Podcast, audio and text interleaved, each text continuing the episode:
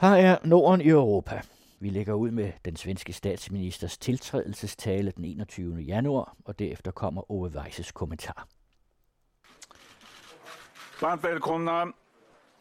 Sveriges riksdag har nu utsett mig till landets statsminister. Jag tar mig an det här ansvaret både med ödmjukhet men också med beslutsamhet. På måndag så kommer eh, jag att eh, avge en regeringsförklaring här inför kammaren och också anmäla vilka statsråd som kommer att tjänstgöra i regeringen. Och därefter sker då konselj med statschefen. I kommuner och landsting så är vardagsarbetet, det politiska vardagsarbetet igång sedan länge och det är hög tid att det ordinarie politiska arbetet också kommer igång i riksdag och regering. Det sker nu och det sker i ett helt nytt politiskt läge.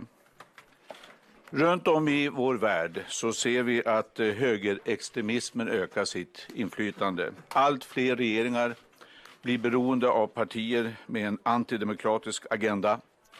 Sverige stod inför valet 2018 inför hotet om en liknande situation.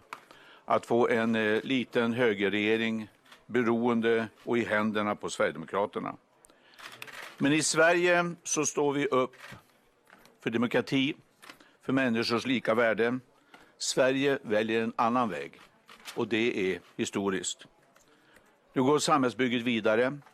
Vårt samhälle ska vara starkt och vår utveckling ska vara uthållig och hållbar. Vi har viktiga uppgifter framför oss nu under kommande mandatperiod. Välfärden ska tillföras stora resurser.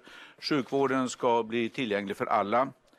Tryggheten ska öka över hela landet. Det innebär både fler poliser men också en högre kapacitet hos det militära försvaret. Kunskaperna ska bli bättre med både studiero och likvärdiga förutsättningar. Jobben ska bli fler. Integrationen snabbare. Klimatomställningen ska drivas på med kraft. Så reformtakten kommer att vara hög. Samarbetet ska sökas brett. Januariavtalet mellan Centerpartiet, Liberalerna, Miljöpartiet de gröna och Socialdemokraterna ska genomföras till fullo. Genom den här överenskommelsen så får Sverige nu en ny regering som är byggd på samverkan i mitten av svensk politik.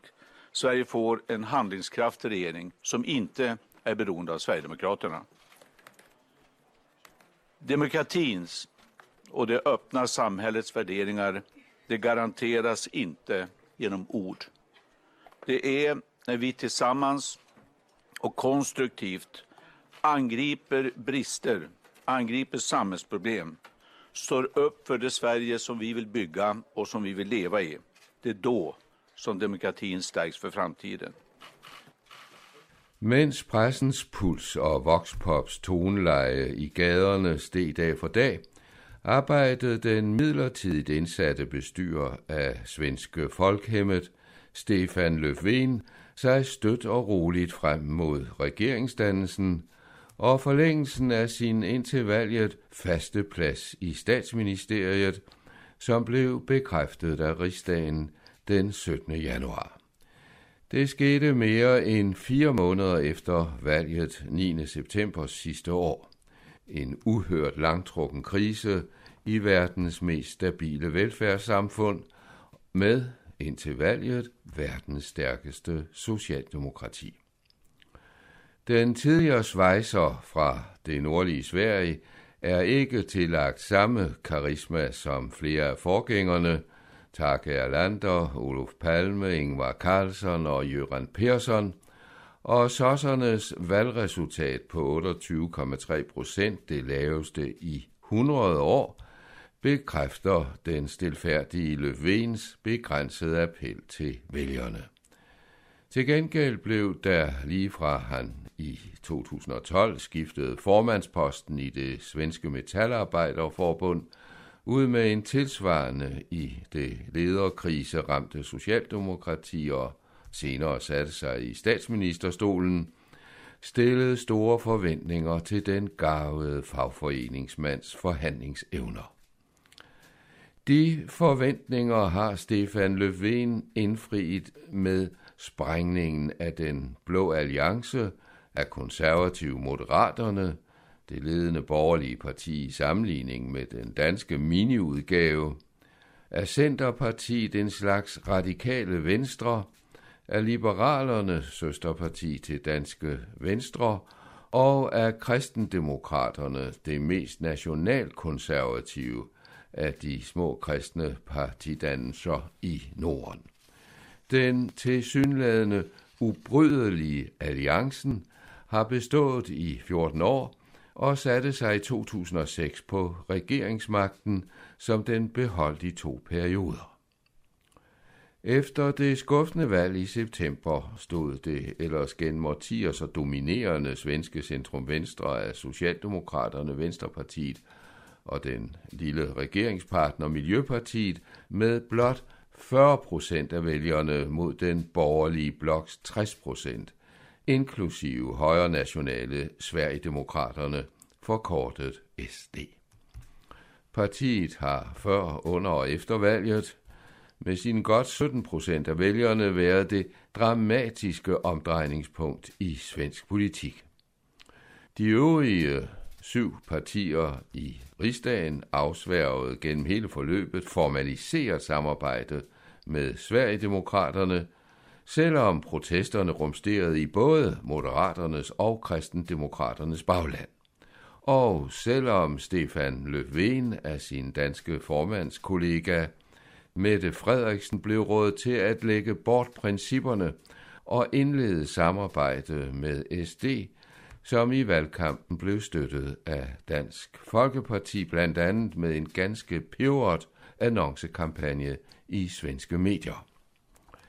Men Løfven holdt stand og indgik sammen med Miljøpartiet en aftale med de to midterpartier, Centerpartiet og Liberalerne, som nok i værdipolitikken i den, skal vi sige, humanistiske del af den, ligger tæt på venstrefløjen, men som i den økonomiske politik og arbejdsmarkedspolitikken i europæisk sammenligning er tættere på for eksempel de frie demokrater i Tyskland.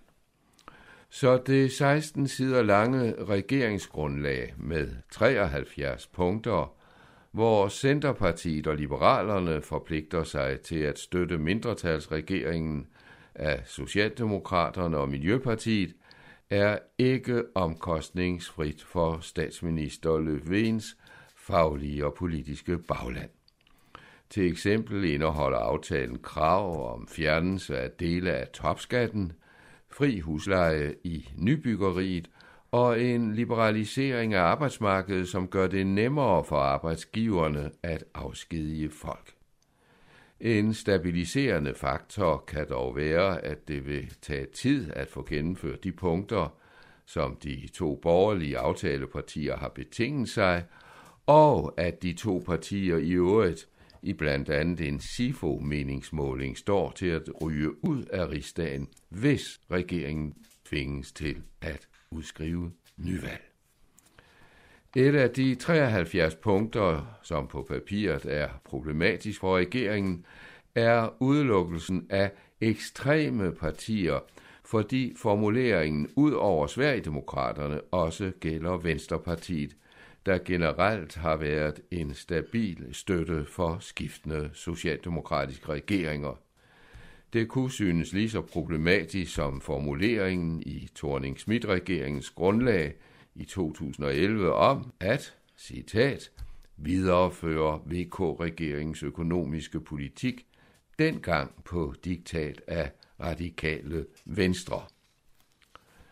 Venstrepartiet blev dannet efter den russiske revolution som Sveriges kommunistiske parti.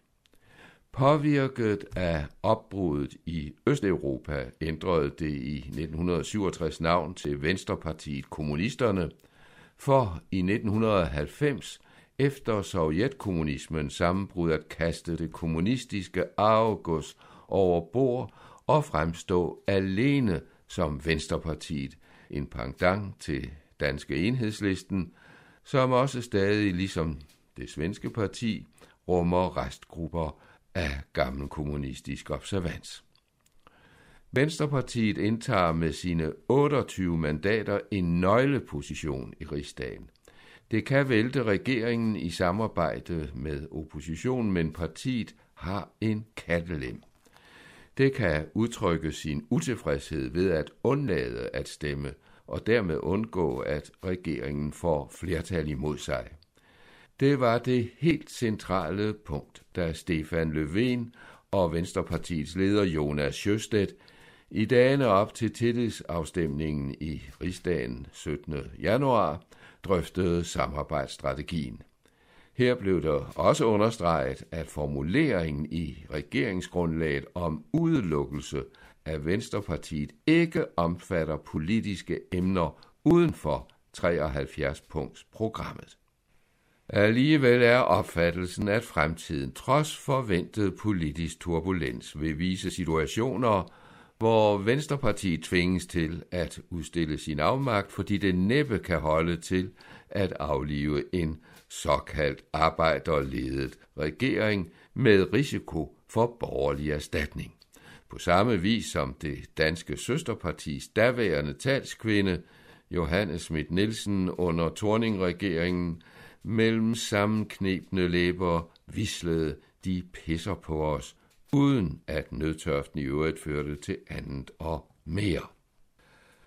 Anderledes interessant i et dansk valgår er paralleller til svenske tilstande med komplicerede regeringsforhandlinger på grund af den europæiske højrebølge, men, om man så må sige, med omvendt fortegn. For mens komplikationerne i Sverige skyldtes samtlige partiers totale isolation af Sverigedemokraterne, tripper både regeringen og det store oppositionsparti i Danmark i lidt forskellig takt for at inddrage Dansk Folkeparti. Senest i Lykke-regeringens udspil til ny sundhedsreform med afskaffelse af regionerne, blandt andet efter pres fra DF, hvis repræsentation i regionerne og i øvrigt også i de fleste kommuner, er begrænset, selvom partiet dog har en del formandsposter i lokale sundhedsudvalg. Hvis Blå Blok får flertal ved folketingsvalget om få måneder, fortsætter regeringen med eller uden Dansk Folkeparti på ministerbænkene. Skifter flertallet, forestår komplicerede regeringsforhandlinger, som både i tid, kompleksitet og dramatik kan overgå de tre ugers forhandlinger i det såkaldte sorte tårn på Amager i 2011.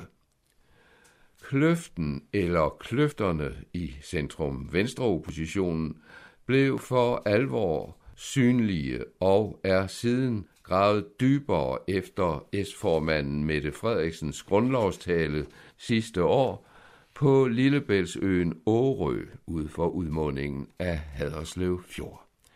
Her proklamerede hun sin enegang i en mulig ny regering med udelukkelse af et hvert støtteparti og med afvisning af enhver korrektion af den udlændingepolitiske linje, som Socialdemokratiet har lagt i samarbejde med Dansk Folkeparti og Venstres integrationsminister Inger Støjberg. Et prompte svar faldt fra Alternativets leder Uffe Elbæk, som pegede på sig selv som statsministerkandidat med en grøn blok som modsvar til den blå og den røde. I første omgang opfattet som et kuriøst indslag i den almindelige underholdning på det politiske gøjlermarked med Elbæk tilbage i rollen som kaospilot. Men alternativet synes trods mange uheldige episoder at øge sin vælgertilslutning stabilt efter en periode med tilbagegang i meningsmålingerne. Senest har Uffe Elbæk i et for folketingspolitikere usædvanligt sprogbrug peget på fascistoide tendenser også herhjemme med tydelig adresse til Dansk Folkeparti. Kilder i Alternativs inderkreds hævder hårdnakket, at forsikringen om, at partiet hverken peger på rød eller blå bloks statsministerkandidat, men på sin egen, står nalfast. Det kan betyde, at den nuværende regering, ligesom den svenske, trods tilbagegang kan fortsætte, fordi der ikke konstateres et flertal imod den. Den vil dog formentlig i modsætning til i Sverige efter kort tid blive fældet af en mistillidsdagsorden. Mens SF i den ømtålige udlændingepolitik ses som halehæng til Socialdemokraterne, og enhedslisten, ligesom søsterpartiet i Sverige, næppe spænder ben for en S-ledet regering, samler interessen for regeringsforhandlingerne efter et eventuelt flertalsskift sig først og fremmest om radikale venstre. I modsætning til Alternativet har det radikale parti med sin historiske centrale placering magtpolitiske erfaringer, som partiet ofte har brugt med snille og konsekvens til omgivelsernes fortrydelse.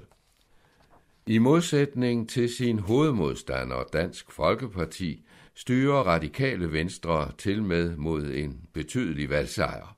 I meningsmålingerne står DF blandt andet under pres fra nye borgerlige til at tabe 3-4 procentpoint og kommer dermed på niveau med sit svenske søsterparti. Og nedturen ser ud til at fortsætte med øget hastighed ved EU-parlamentsvalget i maj, hvor DF som parlamentets største danske gruppe med fire mandater kan frygte mindst en halvering, blandt andet på grund af den uafsluttede svindelsag om misbrug af over 2 millioner kroner i EU-systemet. Bagmanden Morten Messerschmidt, sidste valg store stemmesluger, genopstiller ikke, men forsøger sig i stedet ved folketingsvalget i en nordsjællandsk kreds. Modsat viser gennemsnitsmålingerne for det radikale parti en fremgang ved folketingsvalget på ca. 50 procent, mens det enlige radikale mandat i EU-parlamentet, som sammen med Venstres medlemmer sidder i den liberale gruppe, formentlig også styrkes af sin tidligere formand, Margrethe Vestagers bemærkelsesværdige resultater som EU-kommissær. I øvrigt på områder, som hører til den tidligere socialdemokratiske formand Poul Nyrup Rasmussens mærkesager, blandt andet større kontrol, især skattekontrol, med multinationale selskaber og internationale kapitalfonde. Så det ventes at blive et selvsikkert radikale venstre, der i givet fald, det vil sige hvis flertal vipper, går til regeringsforhandlinger med S-formanden Mette Frederiksen og hendes gruppeformand Henrik Sass Larsen. Den radikale leder Morten Østergaard og hans gruppeformand Sofie Karsten Nielsen gentager ganske vist, at partiet ikke møder med ultimative krav, og man skal næppe heller vente en så stram håndfæstning, som den de radikales svenske søsterparti, Centerpartiet sammen med liberalerne, har tvunget Stefan Löfven til. Men radikale venstre vil sammen med det øvrige centrum venstre gøre det svært for Mette Frederiksen at zigzagge sig frem med en etpartiregering, der for eksempel fastholder udlændingepolitikken i alliance med Dansk Folkeparti og den øvrige blå blok. Røster er jævnligt fremme om, at det radikale parti risikerer at sætte sig selv ud i kulden og jage Mette Frederiksen i armene på Dansk Folkeparti. Men den manøvre har ingen effekt, medmindre SSFDF SSF, får absolut flertal og det er der ingen udsigt til.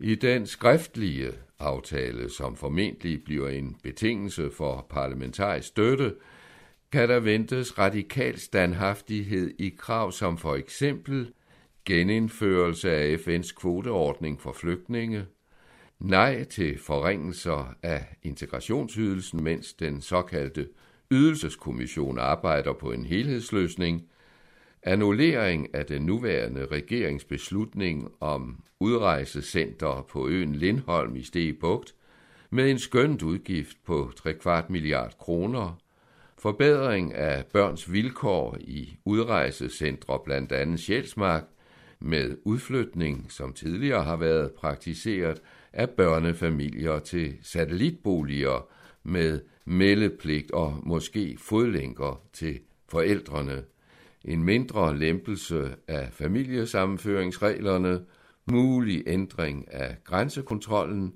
og fjernelse af flere af de symbolpolitiske initiativer, til eksempel håndtrykskravet, som den nuværende regering har gennemført. Med udtrykket Vi ønsker en anden retning end Dansk Folkepartis markerer Morten Østergaard, at Danmark blandt de fire toneangivende nordiske lande har en fjerde reaktion på den højre nationalistiske bølge i Europa. Dansk Folkeparti, i øjeblikket ombejlet fra flere sider, må i tilfælde af et flertalsskift formentlig se sin indflydelse reduceret kraftigt af mandattallenes logik i et folketing præget af ustabilitet, ligesom i dag. I Sverige har syv af rigsdagens partier isoleret det 8. Sverigedemokraterne, som i den kommende tid næppe får anden opgave end at pleje sit martyrium. I Finland blev Sande Finder i 2015 optaget i regeringen, men to år senere ekskluderet af samme regering efter kaos i partitoppen med valg af en racismedømt leder. I Norge fortsætter Fremskridtspartiet i regeringen, som netop er blevet udvidet til en flertalsregering med Kristeligt Folkepartis indtræden. Det sker med et spinkelt flertal i det kristelige landstyre, 19 stemmer mod 17, omvendte tal vi have fjernet regeringen uden valg. Således er det blevet nye tider for den ellers så stabile nordiske model. Det är naturligtvis eh, øh, fortsatt en svår parlamentarisk situation. Nu har fyra partier samlat sig i mitten och gjort och fortsätter att göra vad som krävs. Det här januariavtalet det bygger på tuffa kompromisser. Ingen fick allt. Alla fick något. Och den största vinnaren med januariavtalet, det är Sverige.